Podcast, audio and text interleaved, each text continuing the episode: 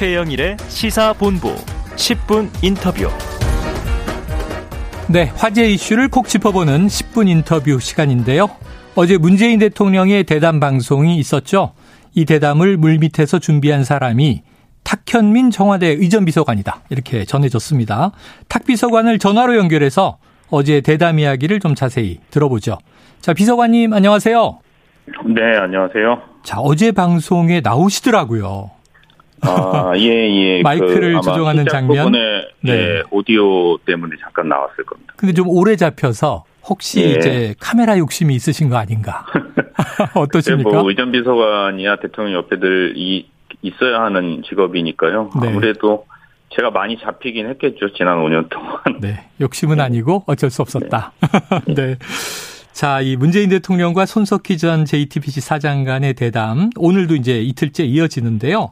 네. 이 방송을 탁 비서관께서 오랫동안 극비리에 준비했다. 이런 보도가 나왔어요. 맞습니까? 글쎄 뭐 극비리라고 표현을 하시니까 뭔가 그 다른 의도가 있는 것처럼 느껴지는데 뭐 그런 건 아니고요. 네. 대통령의 마지막 그 인사 혹은 소회를 어떻게 국민들께 전달해 드리는 게 좋을지에 대한 고민은 오래 전부터 했었고요. 음. 어, 그 고민의 결과로 손석희 전 앵커와의 대담을 추진했던 건 맞습니다. 네. 자, 그동안 좀 언론과의 소통이 부재하다 이런 지적도 있었고요. 올해도 신년 기자회견은 없었고 특정 언론과 녹화 방송을 진행한 것 비판 여론이 좀 있습니다. 이렇게 하신 이유가 있을까요? 저는 그렇게 질문을 하시면 네. 그 언론과의 소통이 부족했다. 뭐 그거는 만족할 만한 수준까지 가지 못했다는 점은 그럴 수 있으나 음.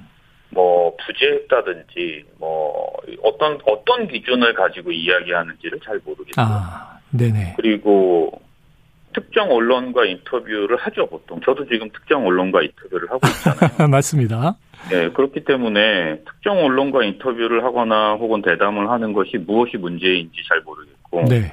문제가 없죠, 사실은. 문제가 없다. 어, 뭐 국내 어떤 언론사라도 대통령의 마지막 대담을 하게 하겠느냐라고 물어봤으면 거의 다 하겠다고 얘기했을 거예요. 네네. 그러면 그 특정 언론이 이번에 했던 JTBC가 아니라 KBS가 될 수도 있는 거고, 네네. MBC가 될 수도 있는 거고, SBS가 될 수도 있는 건데, 그것을 특정한 언론사와 함께 준비했다는 것을 어, 문제 삼는다면, 음. 그러면 언제나 대통령이든 혹은 어떤 누구는 어, 모든 언론을 대상으로 해서 해야 된다라는 말이 있는데, 그게 현실적으로도 불가능할 뿐더러 네. 괜한 트집 잡기라고 생각합니다. 아, 괜한 트집 잡기다. 문제는 없다. 예.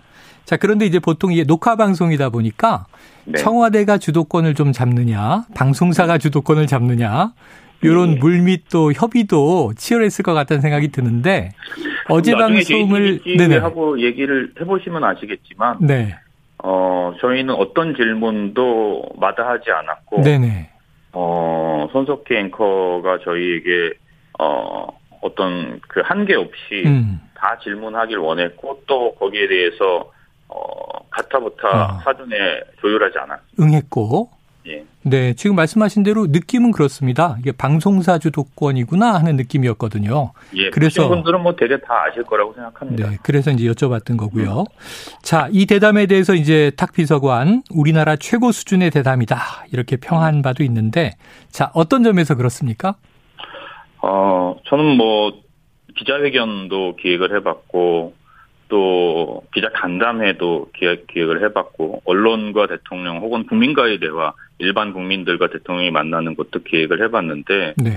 대통령이 국민들과 직접적인 소통을 할 때 가장 중요한 것은 올바른 질문을 해야 한다는 것 같아요. 음. 올바른 답은 저희가 잘 못할 수도 있다고 생각해요. 네네. 그거는 정치적인 상황이나 혹은 진행 중인 것이거나 혹은 다른 여러 가지 고려이거나 혹은 외교적인 문제라거나 당장 직답을 할 수 없는 것들이 있기 때문에 대통령이 때로는 올바른 답을 하기는 어려울 수도 있어요. 음. 그리고 거기에 대해서 비난은 받을 수 있지만 좋은 그리고 정확한 답을 원한다면 전제되어야 할 것이 올바르게 질문해야 하는 것이라고 네. 생각하거든요. 네.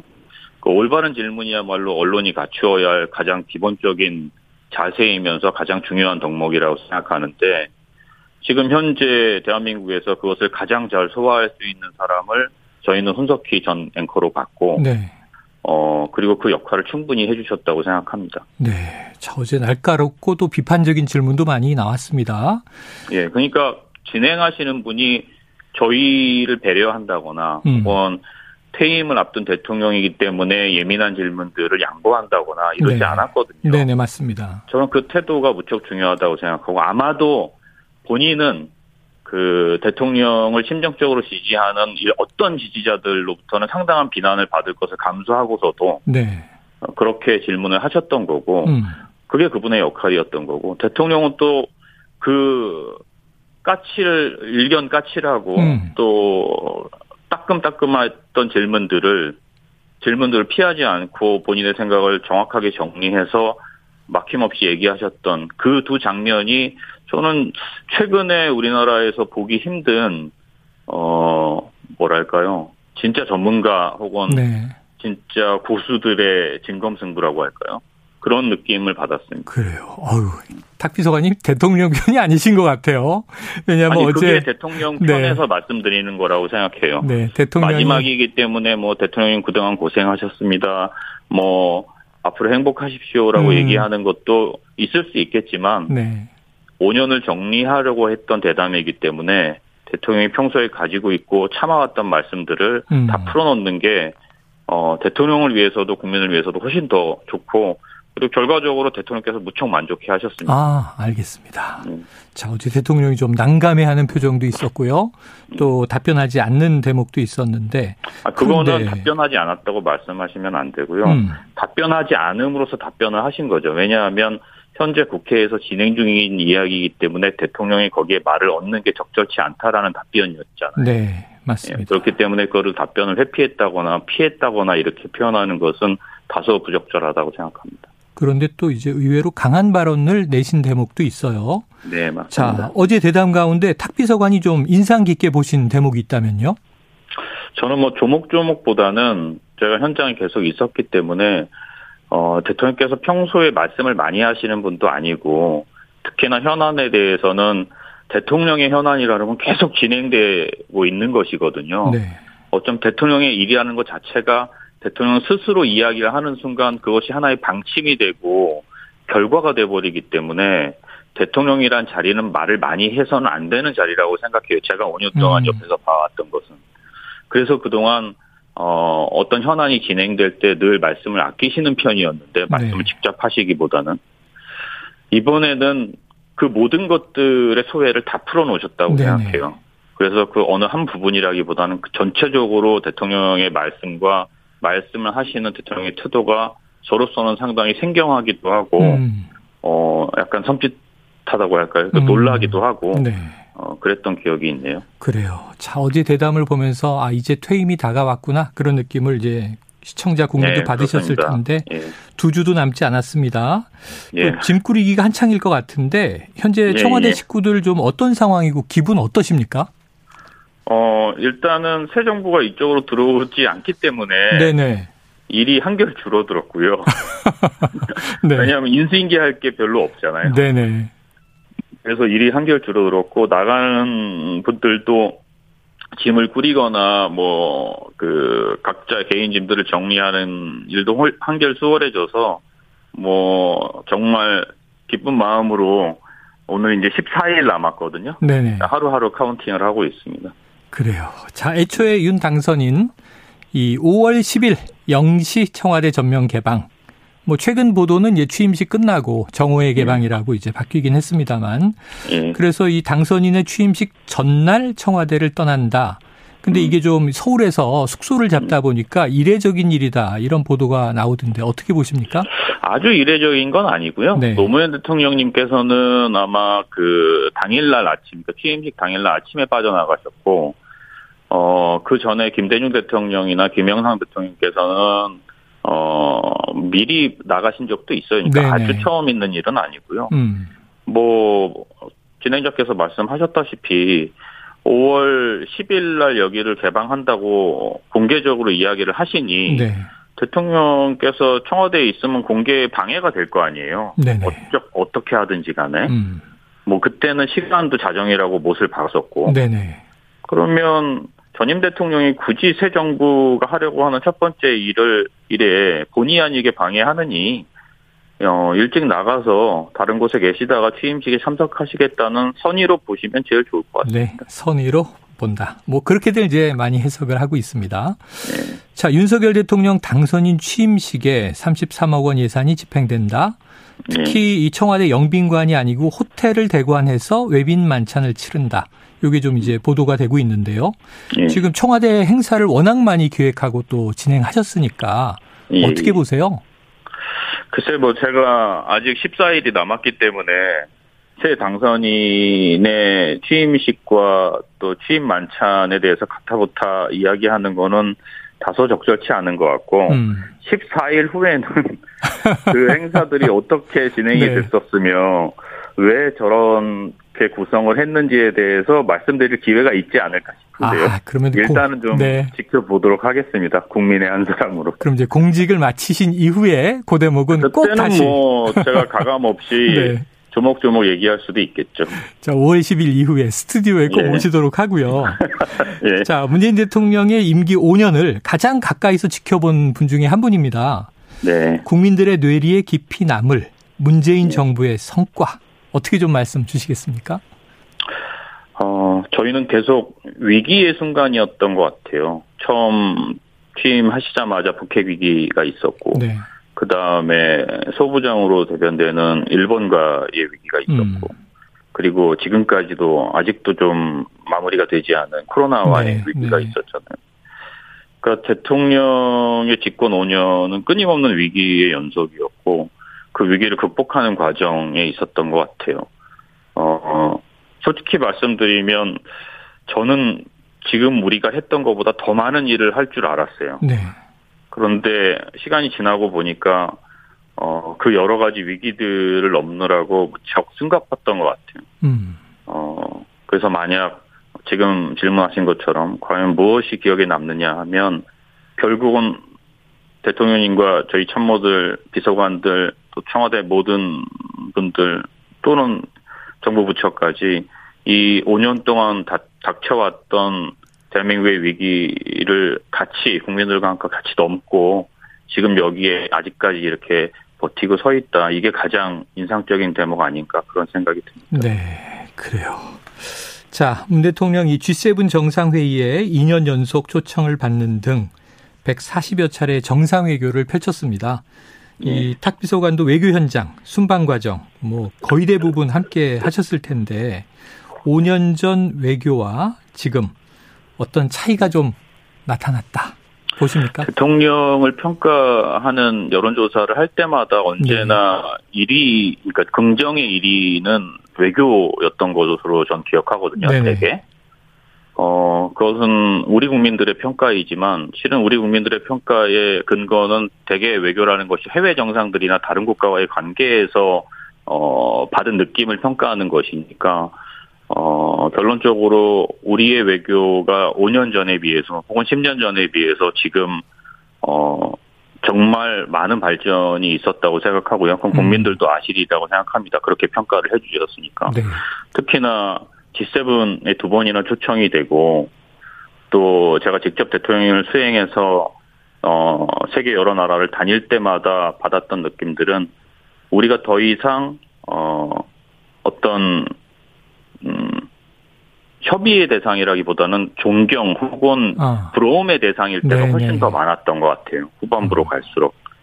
어, 단적인 예로 지난 유엔 총회 같은 경우에는 대통령께서 전 세계 정상을 대변 대표해서 어, 기조 연설을 하시고 네네. 네. 또 BTS가 전 세계 청년들을 대표해서 그랬었죠. 어, 뮤직비디오를 찍고 또 연설을 했잖아요. 음.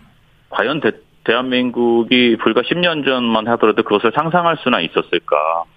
그때 BTS 멤버들도 저에게 그런 말을 했거든요. 이 네. 현장이 꿈만 같다고. 최초였죠? 예. 네. 아마 앞으로 어떻게 될지는 잘 모르겠습니다만, 어, 자신 있게 말씀드리고 싶은 것은 우리가 국민들과 문재인 대통령께서 여기까지 끌어올려 놨습니다. 음. 어, 다음 정부가 잘 이어가셨으면 좋겠습니다. 네. 자, 외교에 관한 하는 자부심이 이 묻어나는 말씀을 주셨습니다. 자, 임기 말에도요, 이 문재인 대통령 레임덕이 없었어요. 이게 초유의 네. 현상인데 예, 아주 비극적인 현상이라고 생각합니다. 네, 그럼 반면에 정권 네. 재창출에는 실패를 했단 말이죠. 네. 이 두 가지의 묘한 교차 어떻게 보십니까? 그거는 어제도 아마 그 방송에 대담 방송에서 나왔습니다. 질문이 나와서 네. 말씀하셨는데 어 현직 대통령의 그 인기가 꼭 그 다음 선거에 유리하게만 작용하는 건 아니라는 음. 말씀을 하셨잖아요. 네네. 저도 그렇게 생각을 합니다.